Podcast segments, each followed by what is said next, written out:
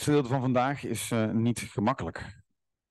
En um, Jacob die komt met zijn familie in een storm terecht, waar ze eigenlijk niet voor kiezen. Het is niet hun eigen toedoen. Maar als we dit gedeelte lezen, dan kan je daar heel veel vragen bij hebben. Het is een enorm pittig verhaal. En daarom hebben we ook de mogelijkheid genomen om dit gedeelte te doen als de tieners er bijvoorbeeld niet bij zijn. Die krijgen genoeg ellende te horen en te zien. Daar hoeven we ze niet op zondagmorgen nog bewust mee te confronteren. Maar ik dacht dat jullie allemaal wel iets meer aankonden dan een tiener. Maar toch. Het is een verhaal wat we in de Bijbel staat, waarvan we zouden denken: waarom staat het er eigenlijk? Wat moet ik hier nu mee? Hadden we het er niet uit kunnen halen? Hadden we niet van Genesis 33 meteen naar 35 kunnen gaan? Maar omdat het verhaal erin staat en ik met het leven van Jacob bezig ben, kies ik ervoor om het wel te behandelen. Ik wil de Bijbel recht doen. Dat staat er namelijk in. Dus we moeten er iets mee. We moeten in ieder geval daar een keer naar kijken. Maar we moeten daar niet elke week naar kijken, denk ik. Het is een pittig verhaal van een verkrachting en een grootschalige moord. En een verhaal waarvan ik hoop dat dit in niemands leven werkelijkheid is. Maar ja, ik ken jullie niet allemaal even goed. Dus ik kan niet met zekerheid zeggen dat niemand dit zelf heeft meegemaakt. En hoe het ook is, we zijn er oncomfortabel mee. Ik tenminste toch. Ik ben er oncomfortabel mee met dit gedeelte. Wat heeft dit verhaal nou te maken met de openbaring van God aan mensen? Dat is de grote vraag. En als u een Bijbel mee hebt, dan mag u Genesis 34 opslaan. Ik heb het ook op de beamer staan, kunt u het meelezen. Het is een lang stuk. Ik zal proberen voor Stefanie het rustig te lezen. Dat het ook uh, lukt in de vertaling. Op een dag ging Dina, de dochter van Lea en Jacob, eens kijken bij de meisjes van het land. Ze werd opgemerkt door Sichem, een van de zonen van de Gibiet Gamor, die over dat gebied heerste. Hij overweldigde en verkrachtte haar. Maar omdat hij zich onweerstaanbaar tot Jacobs dochter Dina aangetrokken voelde en verliefd op haar was, deed hij zijn best om het meisje voor zich te winnen. Zorg ervoor dat het kind mijn vrouw wordt, zei hij tegen zijn vader Gamor. Het was Jacob wel ter oren gekomen dat Sichem zijn dochter had onteerd, maar zijn zonen waren op dat moment in het veld bij het vee en hij ondernam niets zolang zij niet thuis waren. Gamor, Sichems vader, kwam bij Jacob om met hem te praten. Zodra Jacobs zonen van het gebeurde hoorden, kwamen ze naar huis. Ze voelden zich diep gekrenkt en waren woedend omdat Sichem gemeenschap had gehad met hun zus en zich schuldig had gemaakt aan iets dat voor Israëlieten een schandelijk en ontoelaatbaar vergrijp is. Gamor deed hen een voorstel. Sichem, mijn zoon, houdt zielsveel van uw zus. Daarom verzoek ik u haar aan hem tot vrouw te geven. En verbind u ook door andere huwelijken met ons. Geef ons uw dochters en trouw zelf met die van ons. En blijf dan bij ons. Het land ligt voor u open. U kunt er wonen, er vrij rondtrekken en er grond kopen. hem zelf zei tegen Dina's vader en broers, als u mij goed gezind bent, geef ik u wat u maar wenst. Vraag gerust een hoge bruidschat van me en grote geschenken. Ik geef u alles wat u verlangt, als u mij maar het meisje tot vrouw wil geven. Jacob's zonen gaven Sichem en zijn vader een listig antwoord. Dat deden ze omdat Sichem hun zus Dina had onteerd. Dat kunnen we niet doen, zeiden ze. Onze zus aan iemand geven die niet besneden is. Dat zou voor ons een schande zijn. Wij kunnen uw verzoek alleen inwilligen op voorwaarde dat u net zo wordt als wij dat iedereen van het mannelijke geslacht bij u wordt besneden. Dan geven wij onze dochters aan u en trouwen wij met uw dochters. En dan blijven we bij u wonen en kunnen wij één volk worden. Maar als u geen gehoor geeft aan deze eis, als u zich niet laat besnijden, halen we onze zus terug en vertrekken. En met dat voorstel konden Gamor en zijn zoon Sichem instemmen. De jonge man wilde geen moment wachten met de uitvoering ervan want hij begeerde Jacobs dochter vurig. Hij genoot meer aanzien dan die ook in, van de, zijn familieleden. En samen met zijn vader Gamor ging hij naar de stadspoort. Tegen de mannen die daar bijeen waren, zeiden ze: Die mensen hebben vredelievende bedoelingen. Laat hem daarom hier wonen en vrij in ons land rondtrekken. Er is immers ruimte genoeg voor hen in ons land. Wij kunnen met hun dochters trouwen en onze dochters kunnen we aan hen geven. Maar ze stellen één voorwaarde voordat ze bereid zijn om bij ons te wonen en één volk met ons te worden. Al onze mannen en jongens moeten worden besneden, net als zij.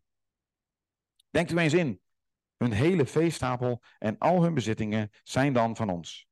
Laten we hun daarom ter wille zijn, dan blijven ze bij ons. Alle die in de stadspoort bijeen waren gekomen, gaven gehoor aan de oproep van Gamor en Sichem. En zo werden alle van het mannelijk geslacht die daar bijeen waren besneden.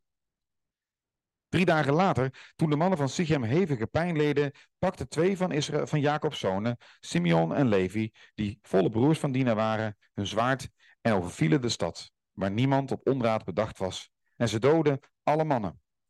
Ook Gamor en zijn zoon Sichem brachten zij om het leven. Ze haalden Dina uit Sichems huis en vertrokken. Even zien hoor, waar was ik? Ja, daarop beroofde Jacobs andere zonen de slachtoffers en plunderde de stad, omdat hun zus onteerd was. Schapen, geiten, runderen, ezels en alles wat in de stad of op het veld te vinden was, maakten ze buit. Alle bezittingen namen ze mee en de vrouwen en kinderen voerden ze als gevangenen weg. Ze, ze roofden de huizen helemaal leeg. Jacob maakte Simeon en Levi verwijten. Jullie hebben mij in het ongeluk gestort, zei hij. Want jullie hebben mij een slechte naam bezorgd bij de inwoners van dit land, de Canaanieten en de Perizieten. Ik heb maar een handjevol mannen, dus als ze met z'n allen tegen mij optrekken, zullen ze me verslaan en word ik met mijn hele familie vermoord. Maar zij antwoordden, moesten we onze zus dan als een hoer laten behandelen? Even ademhalen.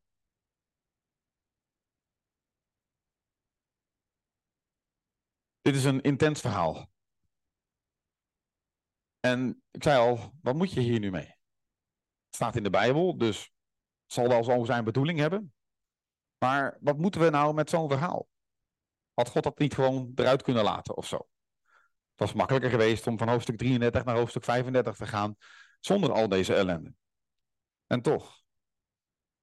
Ik wil met jullie kort door het verhaal heen gaan, niet te uitgebreid. Ik denk dat het plaatje wel duidelijk is wat hier gebeurd is. Even naar de hoofdpersonen kijken van dit verhaal. En vervolgens ook kijken naar wat is nou de betekenis, of wat kunnen we nou aan betekenis ontlenen aan dit verhaal. Als we kijken naar de echte hoofdpersoon in dit verhaal, is dat natuurlijk Dina. Dina is het zevende kind van Lea. En uh, daarmee uh, dus, dus een van de dochters die echt genoemd wordt. Dus de vraag of Jacob meer dochters had of niet, dat weten we niet. De Bijbel geeft daar geen ruimte voor. Maar toch, had een aantal andere broers, oudere broers, zoals Ruben, Simeon en Levi. Maar ook andere, Juda, Issachar en Zebulon. En die laatste drie worden helemaal niet genoemd. Dina is als meisje, ze zal hier ongeveer 13 tot 15 jaar geweest zijn. En ze loopt als jong meisje rustig rond in de velden en krijgt zo contact met de lokale bevolking. 13 tot 15 jaar was in het oude Midden-Oosten gewoon een huwbare leeftijd. Dat was de leeftijd waarop je normaal ging trouwen. Dus even voor ons beeldvorming, dat is normaal dat dat ergens een keer gebeurt. Als we kijken naar de slachtoffers, dan is er eigenlijk in dit verhaal maar één echt slachtoffer. Dat is Dina. Nergens in dit verhaal lezen we wat Dina voelt. Nergens lezen we wat ze denkt. En eigenlijk lijkt het wel alsof niemand echt geïnteresseerd is in wat Dina er nou van vindt. En hoeveel je vragen, dat soort, soort vragen ook kunnen oproepen van die arme meid en wat vindt ze er nou van en, en hoe erg is dit nou voor haar enzovoort. De Bijbel geeft daar geen antwoord op. Onze nieuwsgierigheid wordt niet beantwoord. Want in wezen gaat het verhaal daar niet om. Dina ontmoet Sichem. En Sichem, dat is een prinsje. En niet alleen een prinsje, hij komt ook nogal arrogant, een beetje naïef over, een beetje verwaand. Als hij dan bij Jacob komt, zegt hij van, ik zal jullie alles, de grootste bruidschap betalen die je maar kunt verzinnen. Zeg maar, ik zal het wel doen. Weet je, zo komt hij over. En Sichem, alleen al zijn naam, hè? hij is de prins, zijn vader is de vorst. En ze wonen bij de stad Sichem. Dus of hij is naar de stad vernoemd of de stad naar hem, dat zegt al genoeg, denk ik, over wat voor mannetje dat geweest moet zijn hij zal, het toch, hij zal zichzelf toch wel heel belangrijk hebben gevonden.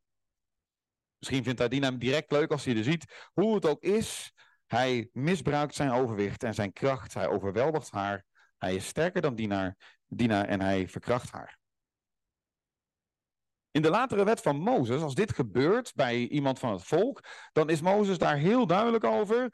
De, de, de dader moet een enorme schadevergoeding betalen aan de familie van het slachtoffer. Dat is echt een enorme schadevergoeding. Er is geen verplichting tot een huwelijk. Er is slechts sprake van, je moet een schadevergoeding betalen. Dit doe je niet. En als het wel gebeurt, betaal je maar gewoon. Krijg je straf. Dat is de wet van Mozes. Maar ja, Mozes was nog niet geboren, dus daar hebben we geen beeld van.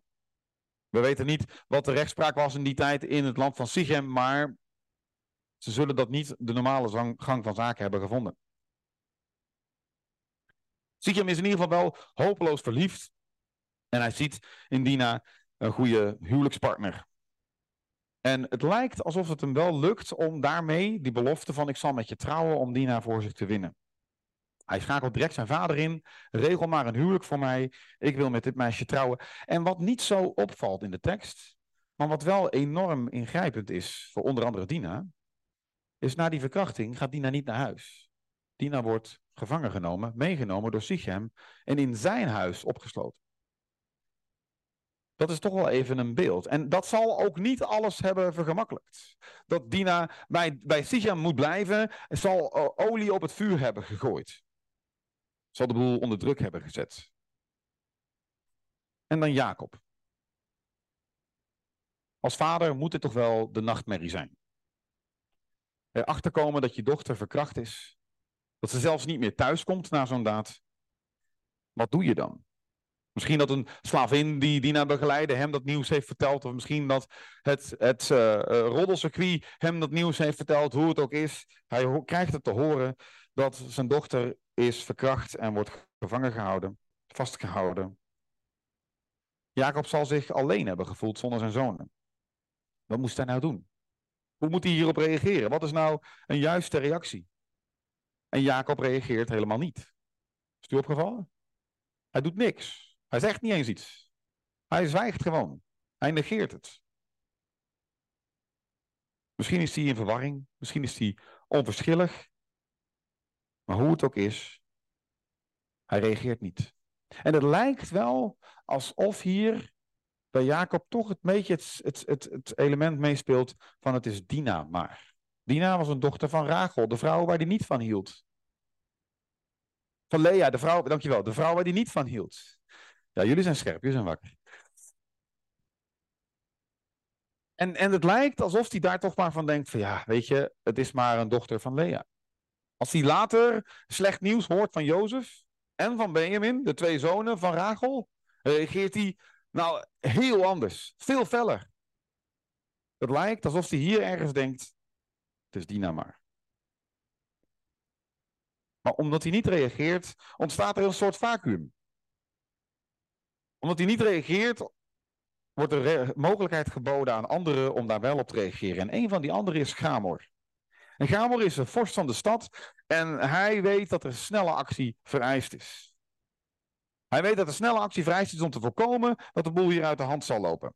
En hij is pragmatisch, hij zoekt naar een goede, vreedzame oplossing. Maar wat hij niet doet, is schuld erkennen. Is dat ook opgevallen?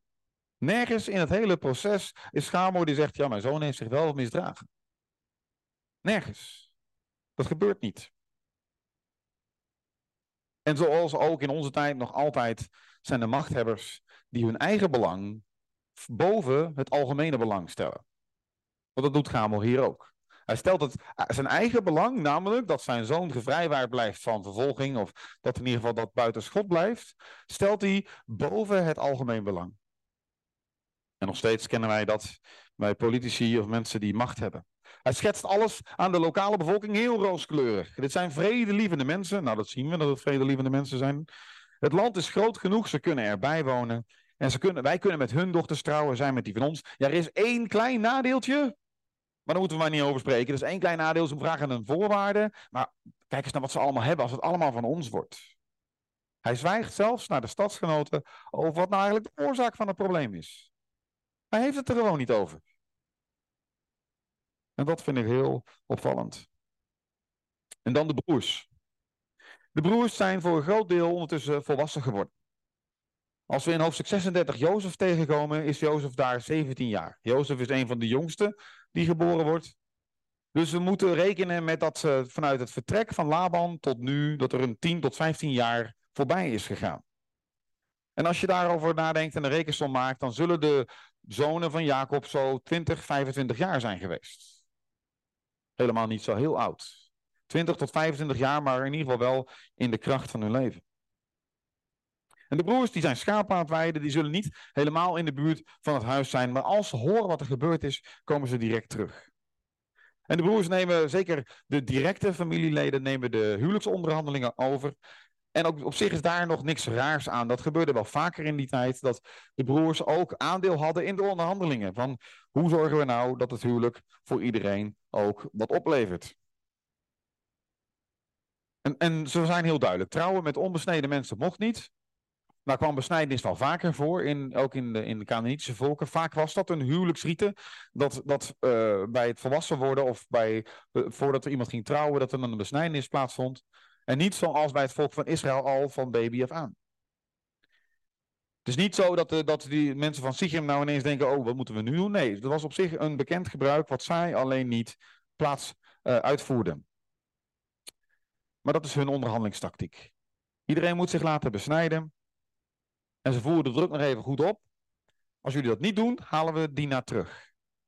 En dat terughalen, dat heeft toch wel iets van, als het niet goed schiks gaat, doen we het wel kwaadschiks. Dan zullen we wel geweld gebruiken. Ik denk dat zeker het feit dat Dina nog in de stad is, die boosheid van de broers vergroot zal hebben.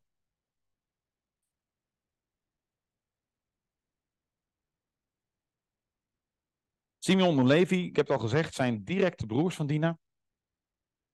En het is heel opvallend dat hun oudere broer, Ruben, totaal niet genoemd wordt. De oudste van, van Lea wordt helemaal niet genoemd. Er wordt geen woord over gezegd. Waar was hij in dit verhaal? Wat deed hij? Maar Simeon en Levi laten hun boosheid groeien. Dus nergens in de, in, in de weg van de, van de schapenhoede terug naar de tenten of het huis van hun vader, dat ze denken van ja jongens, doen we daar nou goed aan? Nee, ze bedenken een plan. Met voorbedachte raden. Weet je wat we doen? We vragen die stad om zich te besnijden. En als ze dan twee, drie dagen die wondkoorts begint op te spelen en die mannen allemaal ziek zijn, dan doen ze niks meer en dan zullen we ze wel krijgen. Dat is het plan wat ze bedenken. Met voorbedachte raden een stad uit willen moorden. Ze laten hun boosheid groeien. In woede, in rancune. Is een mengeling van teleurstelling, van walging en woede, naar haat, naar wraak. Ze zoeken niet naar de-escalatie, maar ze zinnen op wraak. En als we naar onszelf kijken of naar hun, haat en wraak houden je gevangen. Dat zijn vernietigende krachten die, die onze focus in beslag nemen, onze blijdschap roven enzovoort. En een moment is nergens in het hele verhaal dat, er, dat ze even tegen elkaar zeggen: joh, doen we hier nou goed aan? Ze stoken elkaar alleen maar op. En ze zien alleen maar één uitweg. We zullen ze wel krijgen. We zullen wraak nemen. En op het moment dat de mannen ziek op bed liggen, slaan ze toe. Waarschijnlijk nemen ze een paar slaven mee. Zullen ze het niet helemaal met z'n tweeën hebben gedaan. En dan nog. En je moet niet denken aan een stad zoals Gent. Het zal meer een, stads, uh, uh, versterkt huis zijn geweest. Of, of meerdere huizen bij elkaar met een muur er rond. Die, die zullen dan samen enkele honderden tot enkele duizenden mensen woonden dan in zo'n stad. Maar dan nog. Met koele bloeden. Al die mannen vermoorden. Allemaal. Ze brengen ze allemaal om. Ze doden alle mannen die op geen kwaad bewust zijn. En ze nemen hun zus mee naar huis. Nieuw. Geen enkele vraag aan Dina, geen enkele opmerking over Dina wat zij ervan vond. Of hoe zij daarin stond. En dan gaan we nog een stapje erger. Als dan het vuile werk gedaan is door Simeon en Levi, zeggen de andere broers, ho, wacht even. Het is ook onze zus hè, die onrecht is aangedaan. Wij hebben ook recht op een schadevergoeding. En ze plunderen de hele stad. Alles wat ze van waarde kunnen vinden, nemen ze mee. Inclusief de vrouwen en kinderen die ze meenemen, die vervolgens de slaven zullen worden van de stam van Jacob. Zonder blikken of blozen. Zonder dat er lijkt dat er iemand hier ergens iets erg vindt. En Jacob? Jacob heeft op dat moment alleen maar zelfbeklag. Hij zegt, jullie hebben mijn, mijn goede naam te grappel gegooid. Mijn naam gaat eraan, jongens. En hij zegt dan wel iets tegen Simeon en Levi, wat ze hebben gedaan. Hij berist hem wel voor dat ze dat hebben gedaan. Maar hij zegt niks over de misbruik van de besnijdenis. Hij zegt niks over het woordbreuk die ze doen. Hij zegt niets over de moorden die gepleegd zijn. Niets. Het is maar weer een halve veroordeling. Je kunt je heel sterk de vraag stellen: waar gaat het nou eigenlijk mis? Nou, een van de dingen die hier heel duidelijk lijkt, is dat Jacob niet langer de leiding van de familie in handen heeft. Jacob lijkt eigenlijk de leiding van de familie uh, te verliezen aan zijn zoons. En zijn zoons lijken toch maar vooral hun eigen plan te trekken en vooral hun eigen zin te doen. En misschien heeft hij wel te vaak het slechte voorbeeld gegeven in zijn leven om te voelen dat hij daar wat tegen kan doen. Ik weet het niet, het staat er ook niet. En een van de dingen waar het echt misgaat, waar is God in dit verhaal? Is het u opgevallen dat de naam van God totaal niet genoemd wordt in het hoofdstuk? De naam van God komt niet voor. En eigenlijk denk ik dat daar een heel groot deel misgaat. Jacob had ergens, op het moment dat hij dat nieuws hoorde, naar God kunnen gaan en kunnen binnen, kunnen vragen: Heer, wat wilt u dat we doen? Hoe moet ik dit oplossen? Want ik weet het gewoon even niet. Maar hij doet het niet. Hij vraagt het niet. En het lijkt er in ieder geval op dat Simeon en Levi alleen maar slechte bedoelingen hebben. Wat moet je nou met een hoofdstuk als dit in de Bijbel? Hoe moet je hiermee omgaan? Een van de grootste betekenissen, denk ik toch, die er het dichtst bovenop ligt, is dat er maar één iemand is die goed handelt. En dat is God. Alleen God is goed. En zelfs zijn eigen volk, het volk wat hij heeft uitgekozen, Jacob en zijn kinderen, handelt keer op keer teleurstellend. Maar ondanks dat handhaaft God zijn belofte. Ondanks dat dit gebeurt, dat er zulke vreedheden en slechte dingen gebeuren in hun leven, zegt God, en toch zal ik je zegenen. Alleen God is goed. Hij handhaaft zijn belofte aan Abraham, Isaac en Jacob. In de geschiedenis zijn er heel wat mensen vanuit Joodse en christelijke traditie die hebben geprobeerd om dit verhaal een positieve draai te geven. Om daar toch vooral iets beters van te maken dan het is. Maar eerlijk gezegd denk ik dat het verhaal gewoon in al zijn rauwheid bedoeld is om te lezen. Ze hebben geprobeerd om het wat milder te maken.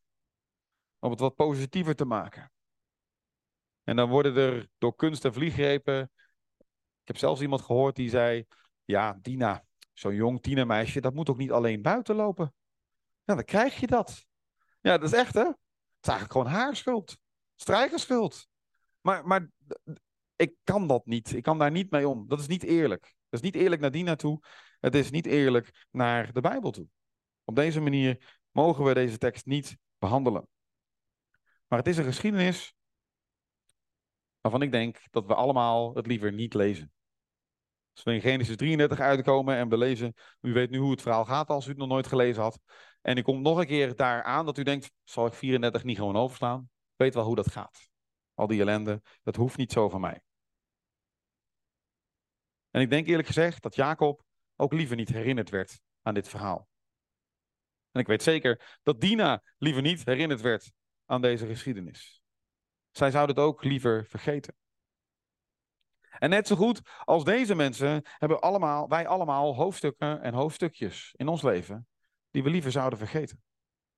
Waar we liever niet aan herinnerd worden. Die soms gewoon te pijnlijk zijn.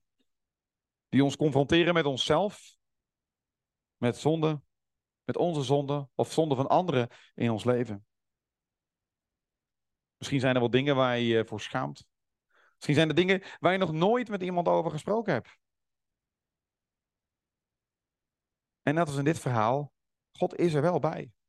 God weet het. God ziet het. God zag het toen.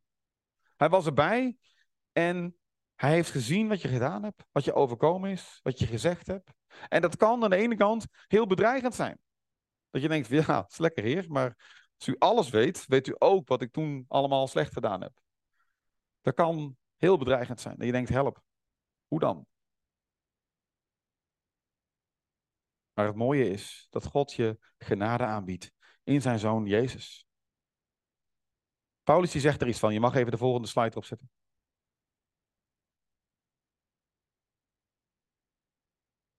Paulus zegt in Efeze 2 dat wij eens leefden net als zij. Wij waren ooit net als deze zonen van Jacob. We volgden onze wereldse begeerten en alle aardse verlangens die in ons opkwamen en stonden van nature bloot aan Gods toorn, net als ieder ander. Dit is dat hoofdstuk wat we graag zouden willen vergeten. Dit zijn die zondes die door onze eigen keuzes of door de keuzes van anderen vlekken in ons leven achterlaten die we er zo moeilijk uitkrijgen. En natuurlijk, na verloop van tijd zal het wel slijten. En kun je wel zeggen, ja, dat was toen. Maar af en toe kan je daar zo mee geconfronteerd worden. Met deze vlekken. Met deze hoofdstukken in ons leven. Maar Paulus houdt hier niet op. Paulus gaat verder. Paulus gaat verder met een maar. En maar is altijd zo'n scharnierwoord. Stond eerst dit en dan maar, dan komt er iets anders. En dit is de mooiste maar. Maar omdat God zo barmhartig is en de liefde die Hij voor ons heeft opgevat zo groot, heeft Hij ons, terwijl wij allemaal dood waren door onze zonden, samen met Christus levend gemaakt. Door genade bent u gered. Hij heeft ons samen met Hem tot leven gewekt en ons een plaats gegeven in de hemelsferen, in Christus Jezus. Maar omdat God zo barmhartig is en zoveel liefde heeft voor ons.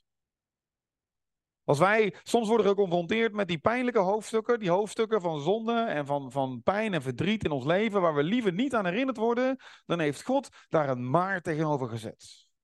Zijn barmhartigheid en zijn liefde zijn on, onnoemelijk groot. En, we, en ik, we hebben al gezegd, we gaan door naar het avondmaal, omdat ik denk dat dat namelijk het beste antwoord is. En ik wil Benno vragen om gewoon even wat te spelen in de aanleiding, of de aanloop naar het avondmaal. En ik wil aan u vragen om gewoon ook even een moment even stil te zijn. Even te overdenken wat er nou precies gebeurd is. Voor uzelf. Misschien bent u, heb ik iets naar boven gehaald. Ik, ik wil niet bewust pijn naar boven halen in uw leven. Dat is niet mijn bedoeling. Maar misschien zijn er dingen in uw leven waar u denkt: hé hey, ja, dat had ik liever willen vergeten.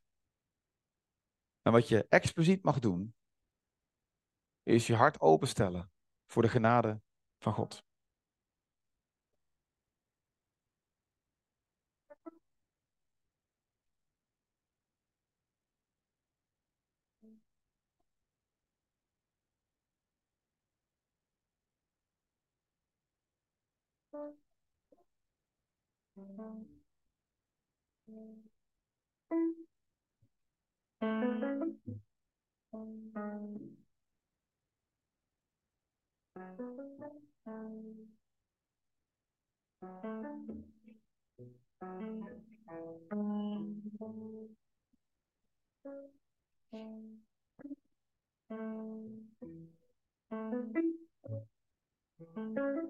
Chris, mag ik jou zo vragen om te helpen met het avondmaal uitdelen? Als we kijken naar het avondmaal, dan beginnen we altijd met het brood. En het brood is symbool. Ik dacht dat jij misschien beter kon blijven vertalen, omdat ik nog een stukje eraan koppel. Eh, het brood is symbool van het lichaam van Jezus. Het lichaam van Jezus werd verbroken, kapot gemaakt, verbrijzeld. Om die hoofdstukken die wij liever vergeten. Dat is wat Hij voor ons gedaan heeft. En ik wil je vragen, als we het zo uitdelen, om daar ook even bewust bij stil te staan. Om bewust stil te staan bij het lichaam van Jezus, wat verbroken werd. Om dat wat jij probeert te vergeten. Laten we op elkaar wachten. Als we het uitdelen, dan zullen we het straks samen nemen.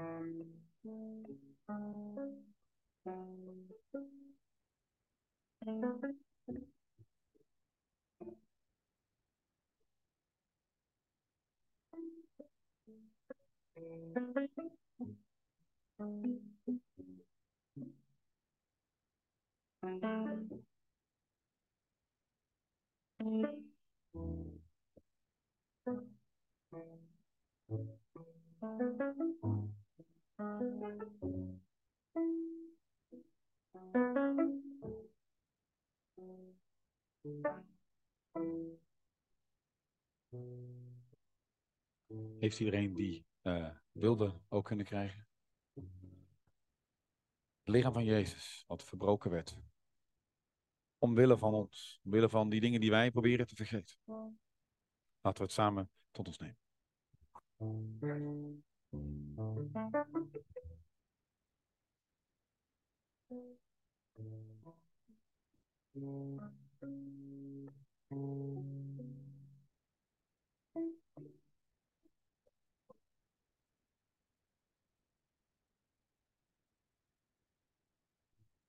Wij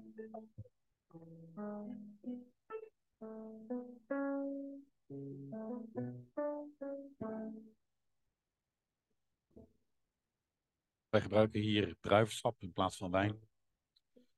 Vooral mensen die geen alcohol willen drinken, daar niet mee willen verplichten. Maar het druivensap is het beeld van het bloed van Jezus.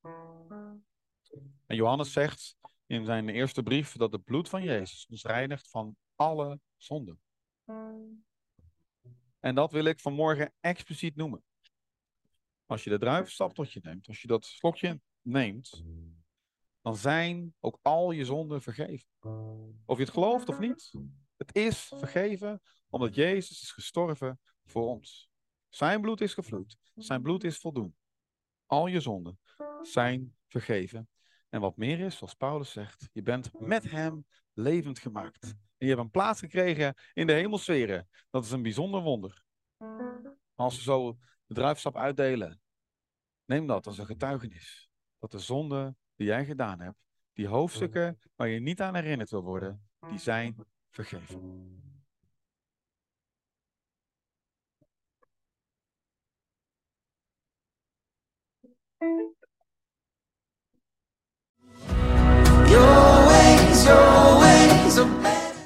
Wil je naar aanleiding van deze preek napraten of heb je verdere vragen? Neem dan gerust contact op. Dat kan via veg.deburg.gmail.com of kijk op onze Facebookpagina VEG De Burg.